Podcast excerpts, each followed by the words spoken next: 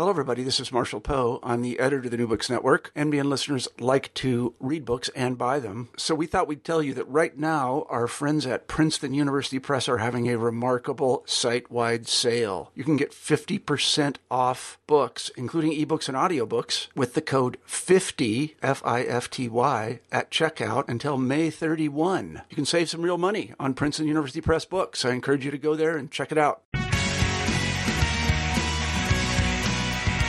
Welcome back to New Books in Political Science. Again, my name is Heath Brown, and today I have the real pleasure to talk with Randall Schweller, who's the author of Maxwell's Demon and The Golden Apple Global Discord in the New Millennium. Randy, how are you doing today? Fine. It's a pleasure to be with you.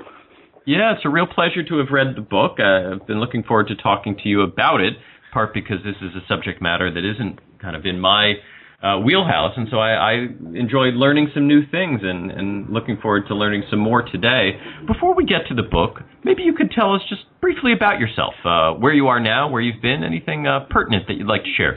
Well, I'm a professor of international relations at Ohio State University. I've been here for 20 years in Columbus, Ohio, and I'm just in the process of taking over as editor in chief of Security Studies. Uh, it's a journal um, in international relations, a, a top journal, and that's going to present uh, a big challenge, but I'm looking forward to it. Yeah, that's that's super. We'll have to uh, get you back if you guys are doing uh, book reviews. We'd love to have you come back and talk about a couple of the books that are coming across your desk. Um, and it's also, I imagine, nice to have gotten this out before all of that hard work starts. Exactly. Um, the timing couldn't have been better. Right. So, such an interesting book. Um, I wanted to start with some small stuff. Um, something that, that doing this podcast I, I've come to appreciate more than I ever did in the past, which is something as simple as the book's cover. Mm-hmm. I really love this cover. It's it, it's great. Um, for those who don't have the book, who haven't read the book yet, and, and hopefully they will soon, would you briefly describe the cover and, and what it represents about about one of the central myths that you play with in the book? Right. Um, I love the cover too. Uh, I'm glad you like it.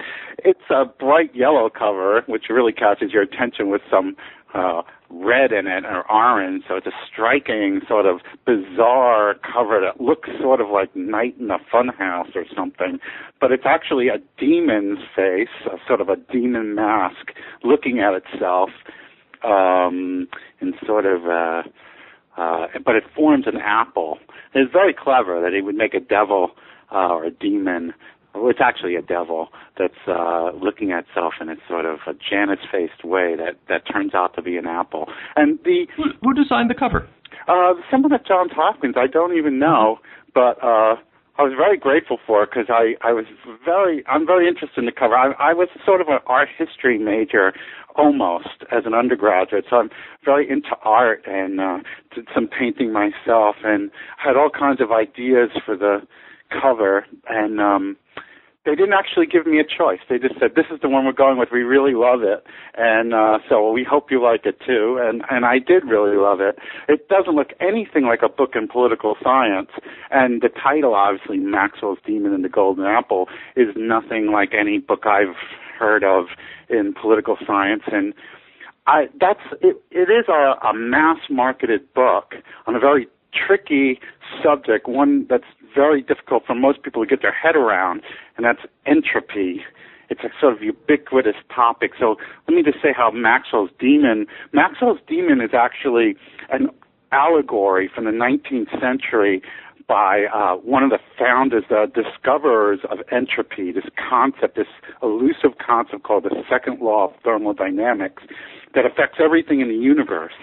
And what it basically says is that, you know, in a closed system, the energy available for work will always dissipate over time.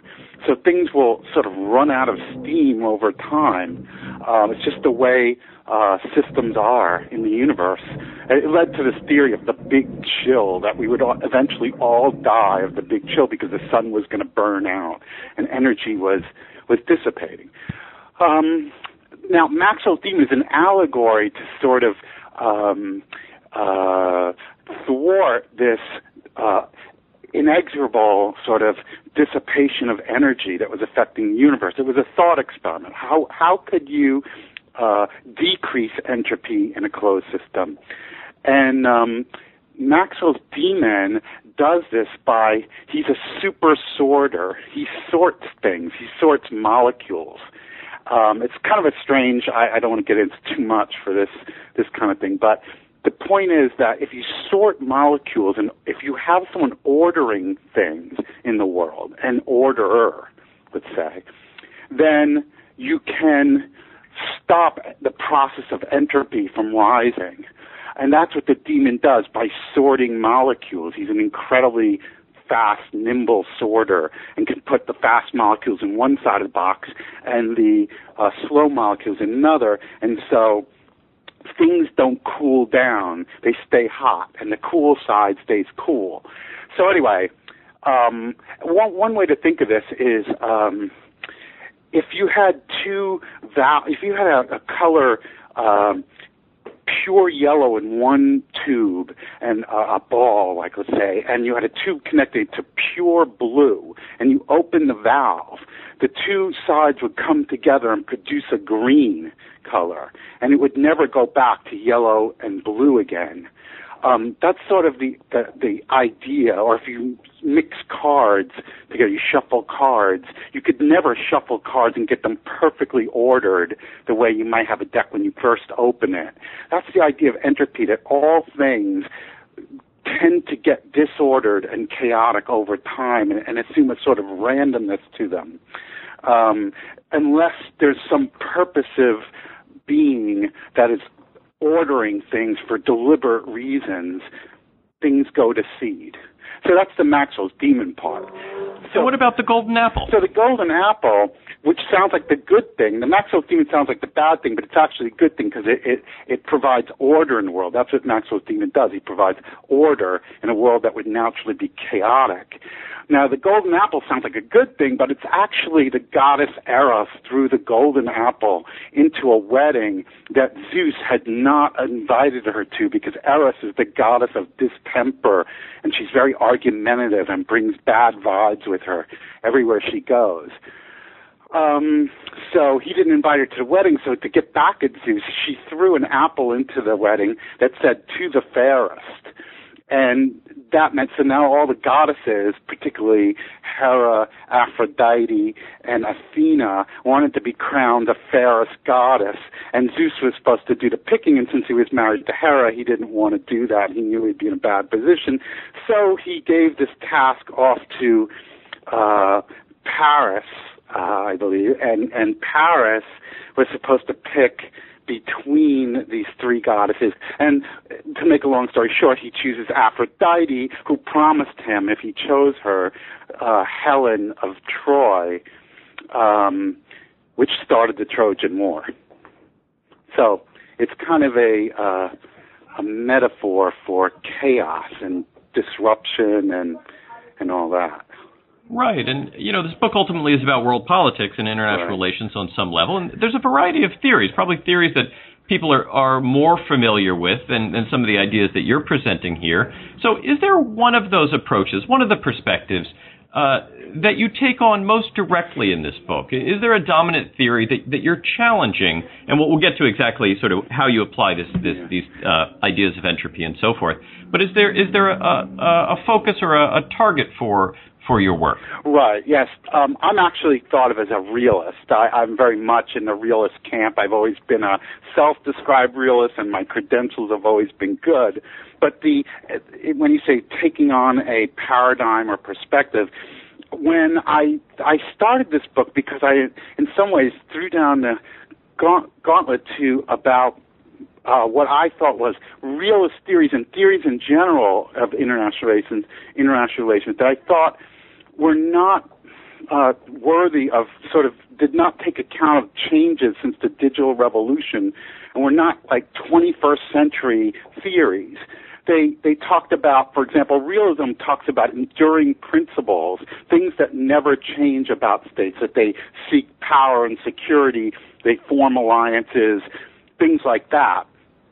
Um, and I thought, well, sure, but the world has changed a lot since Napoleon died, and uh, and Otto von Bismarck. And so, what we needed is a theory that or of course takes into account those timeless principles that they would understand, but that also modifies those principles somewhat to fit these enormous changes that have happened since the digital revolution, which I think is as powerful a revolution, more powerful maybe, than the industrial revolution.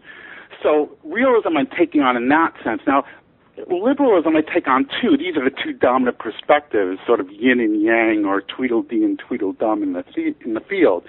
So you have realism predicts sort of a world when the today realists talk about a coming war with China or a return to the Cold War, sort of inevitable conflict and security dilemmas, uh, because China is a rising power and the United States is declining power. Whenever you have these kind of power transitions, you get what are called hegemonic wars that are titanic struggles un- of unlimited means and, and ends to sort of see who's going to govern the world. So it's sort of this view.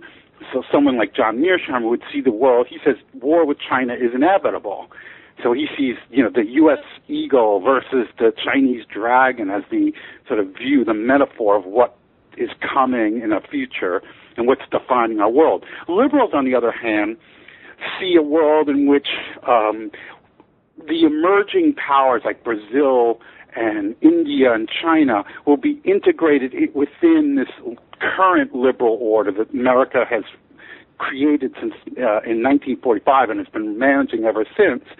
And they say, well, we'll have a sort of co-managed international system that will integrate emerging powers and um, take some of the burden off the United States. And so we'll have sort of a multi-polar, multi-partnership world.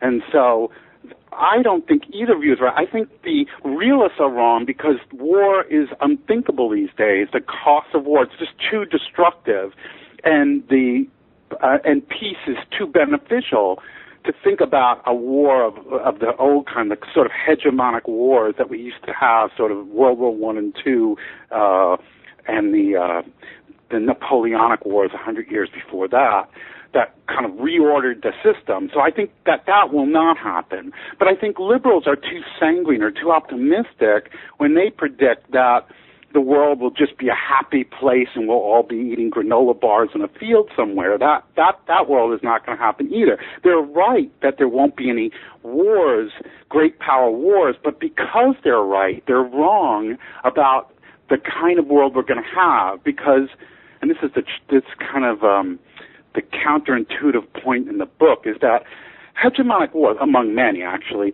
hegemonic wars are the only means in international relations that we know of, the only thing in international politics that creates order, that can create sort of a peaceful, ordered world because it, it, it performs several functions. Um, that nothing else can. It reminds me of Lewis Coser's notion that, that he had a book, a very famous book called The Social Functions of Conflict so the point is that war is not always bad in, in terms of when we think in terms of international order, for instance, it, a hegemonic war is necessary because it levels the old architecture. It's such an all, it's such a titanic global struggle that it just levels everything.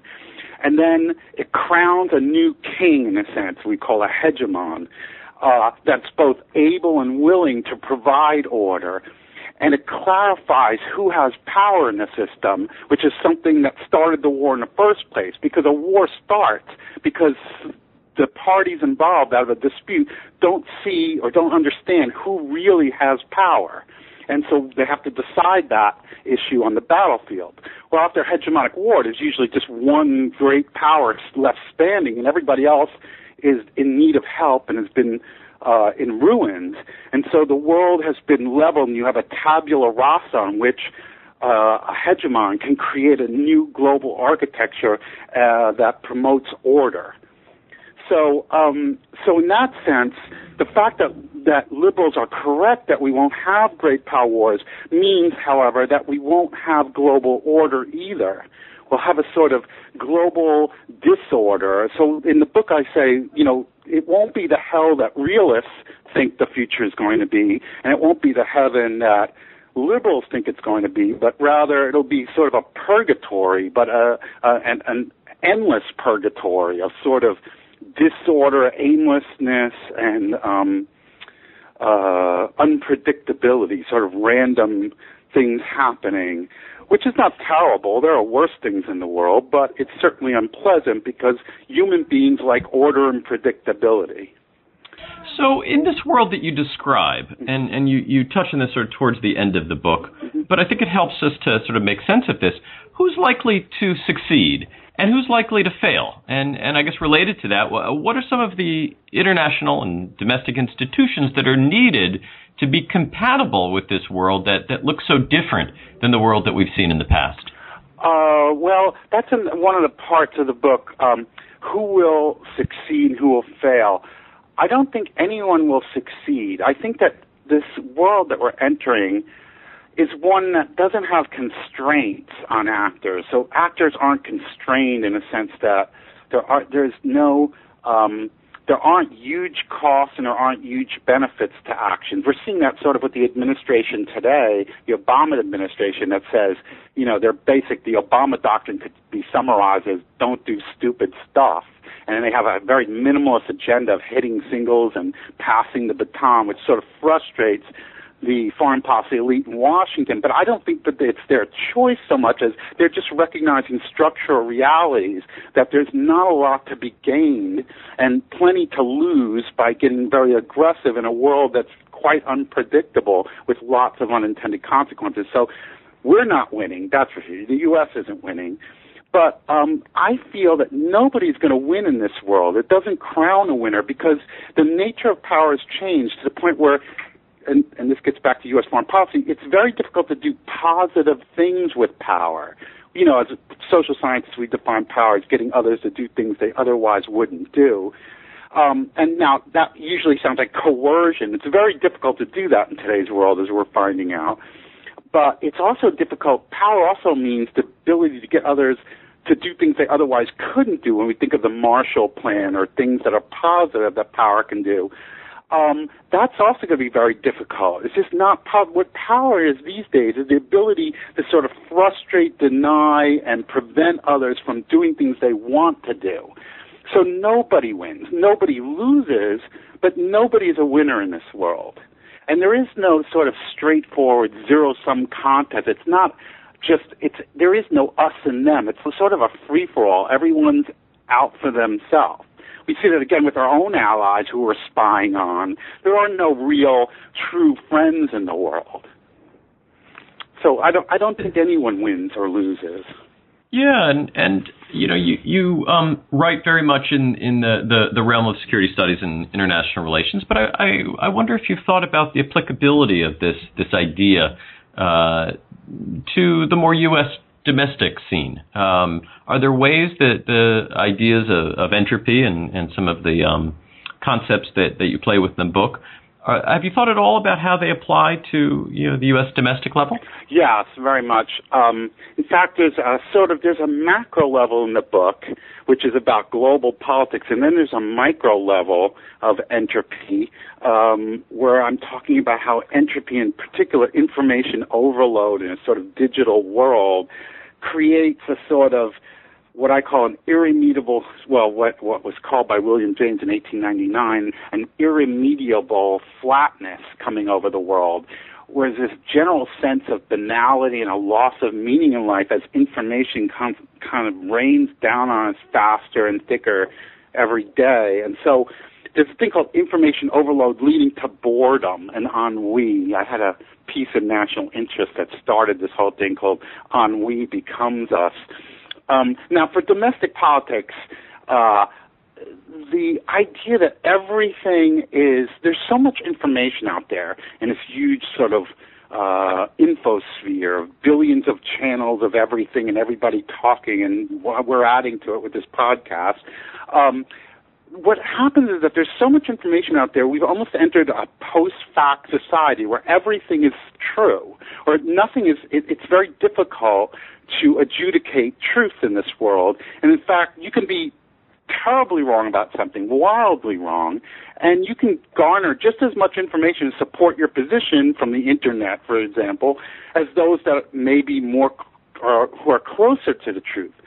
So it's this is a concept that Stephen Colbert called the truthiness. You know that we've entered a sort of true enough truthiness world um, where if it feels good, then it's okay. Now, how does that affect domestic politics? Well, we see it all the time that you know we have the extreme right and the extreme left who are the only ones that really, you know, break through this all this noise, which is entropy is is in in terms of information is about noise levels, too much noise to information ratio, a high inform- noise to information ratio. And so what happens, most people just tune it out because if they hear everything and its opposite are true, they just say they throw their hands up and say, well, I'll do something else because this is pointless. But the only people remaining in the debate are those on extreme that are taking very uh, uh, extreme positions. And that's what we see in our politics is that they're they're incredibly polarized and not practical at all. This is sort of when Fareed Zakaria says part of what's happening with the United States in our decline is not so much our economics, which are, you know, we have a healthy economy, we have uh, lots of innovation and a very um, vibrant uh, economy, but we have a very polarized, dysfunctional politics in this country. And I think, you know, in the book I, I, I describe in, in, in pretty good detail how entropy is sort of one of the prophecies that best, or a metaphor that best captures what's going on. I've often thought in, in doing something as simple as uh, grading a student paper, what mm-hmm. what the the world that we live in, how how difficult it's become to simply teach about the idea of sort of right and wrong and, and, and truth when um, students can can turn to so many different sources of information to support even the most outlandish of arguments. Right. Um, right. I, your I totally book. agree with you. And this is grade inflation. Is that everything becomes okay and and uh, you know uh, there's a sort of relativism relativism about the truth. Yeah. Uh, I really enjoyed the book. Uh, for those of you that that um, were intrigued simply by the description of the cover, which which I absolutely agree um, is unlike most political science books, uh, unlike mo- unlike most uh, university press books that, that you'll see. Uh, uh, Randall's book Maxwell's Demon and the Golden Apple. Global Discord in the New Millennium, published by Johns Hopkins Press this year, available at their website and on Amazon. Randy, thank you very much for your time today. Thank you, Heath. It's a pleasure to be with you.